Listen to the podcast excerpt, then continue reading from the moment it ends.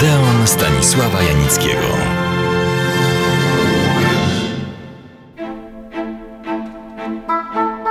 Ten krótki serial radiowy, który już dziś kończę, a który nazwałem roboczo Wokół Niepodległości i w którym starałem się opowiedzieć Państwu, jakie filmy polskie realizowane i prezentowane były na ekranach w te pamiętne dni, przed i tuż po odzyskaniu niepodległości. Nurt niepodległościowy, który wtedy się najpierw tlił, a potem dopiero rozwinął i zaowocował w latach 30. kilkoma znakomitymi dziełami, przewijał się przez cały czas, przyjmując najróżniejszy kształt. Dzisiaj chciałbym Państwu przedstawić dwa filmy, które pokonały próbę czasu i, mówiąc brutalnie, są do obejrzenia bez żadnej taryfy ulgowej. Zaraz na wstępie powiem, że filmy te przedstawiają, oczywiście w formie filmowej, a ona ma swoje wymagania, zdarzenia autentyczne. Ten fakt warto odnotować, bo nie była to praktyka częsta, a jak wartościowa i ciekawa. Młody las, rozpoczynającego wtedy swoją twórczą drogę reżyserską Józefa Lejtesa, wszedł na polskie ekrany w grudniu 1934 roku. Opowiadał on w mądry, efektowny i trzymający w napięciu sposób historię uczniów i profesorów rosyjskiego gimnazjum w Warszawie, jaka wydarzyła się w 1906 roku. Na lekcji historii Janek Walczak przeciwstawia się profesorowi, który twierdzi, że największym wodzem był Suworow. Nie Napoleon, Suworow. Grozi mu usunięcie ze szkoły. Uczniowi oczywiście. Godzi się on na upokarzające przeprosiny ze względu na ubogą, ciężko pracującą matkę. Inny uczeń, syn znienawidzonego inspektora szkolnego, przechodzi znamienną ewolucję.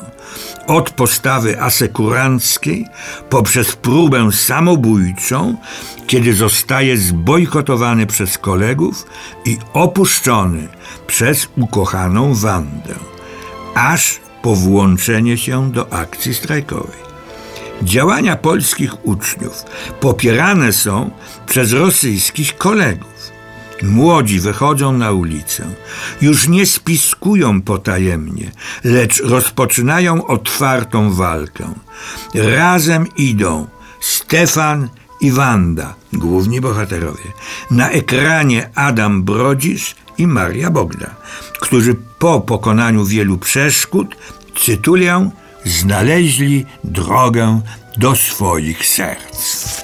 Drugi wartościowy film tego niepodległościowego nurtu to Dziesięciu z Pawiaka.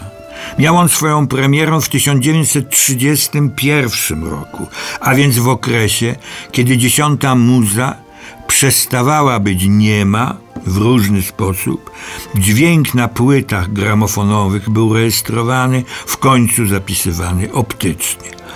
Otóż stała się ta dziesiąta muza, jak niektórzy mówili, wielkim gadułą. Ale niekoniecznie, bo na przykład film Dziesięciu z Pawiaka w słowach jest oszczędny, bo twórcy cenili jeszcze wtedy obraz w myśl zasady, że film to ruchoma fotografia. Do rzeczy. I ten film opiera się na wydarzeniach autentycznych, tym razem sprzed 25 lat. Jest rok 1906. Grupa bojowa Polskiej Partii Socjalistycznej pod dowództwem Jana Jura Gorzechowskiego w ryzykownej, ale błyskotliwej akcji wykradła z carskiego więzienia na Pawiaku w Warszawie 10 skazanych na śmierć Polaków. A skazani oni zostali, ponieważ rok wcześniej strzelali do szarżujących kozaków podczas demonstracji zorganizowanej żeby przeszkodzić przerzutowi wojsk rosyjskich z Warszawy do buntującej się rewolucyjnej Moskwy. Ten śmiały plan polegał na wysłaniu do zarządcy Pawiaka zawiadomienia podpisanego rzekomo przez Oberpolicmajstra z poleceniem wydania tych 10 więźniów rotmistrzowi, który zgłosi się z eskortą. Tym rotmistrzem był właśnie Jan Jur-Gorzechowski. Trzeba podkreślić, akcja się w pełni powiodła. Dodam tylko, że dowódca tej akcji nie był żołnierzem ani etatowym rewolucjonistą, lecz zwykłym adwokatem, zaangażowanym jednak, bez wahań, w walkę zbrojną o niepodległość Polski. Taką postawę podziwiam i szanuję, a nie czczę gadanie i rozgrywki polityczne. Ale ja nie jestem dzisiejszym.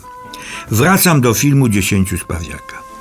Zacznę od stwierdzenia ówczesnej prasy, że filmem tym, cytuję, nowa karta w dziejach polskiego filmu została chlubnie zapisana. I w tym filmie losy osobiste, tak ważne dla każdego człowieka, zostały przedstawione. Znowu zacytuję, bo to istotne. Głównym bohaterem jest młody i przystojny bojowiec Adam Brodzisz, ku któremu dwie kobiety płoną afektem. Dorodna i elegancka Rosjanka Zofia Batycka i skromna, ale dzielna Polka Hania. Ta ostatnia zwycięża w turnieju miłości i śmierci uwieńczonym akordem triumfu. Na marginesie donoszę, że tym filmem utrwalał się rzeczywisty, a nie tylko ekranowy, związek małżeński, taki do końca dni swoich, Marii Bogdy i Adama Brodzisza. Leżą oni pochowani na cmentarzu rakowickim w Krakowie. A ich wspólny film, Dziesięciu z Pawiaka, uznany został przez czytelników tygodnika Kino i słusznie za najlepszy polski film roku 1931. O innych filmach polskich należących do nurtu niepodległościowego jeszcze Państwu, niezależnie od święta 100-lecia odrodzonej Polski, opowiem. Do spotkania w Odeonie za tydzień.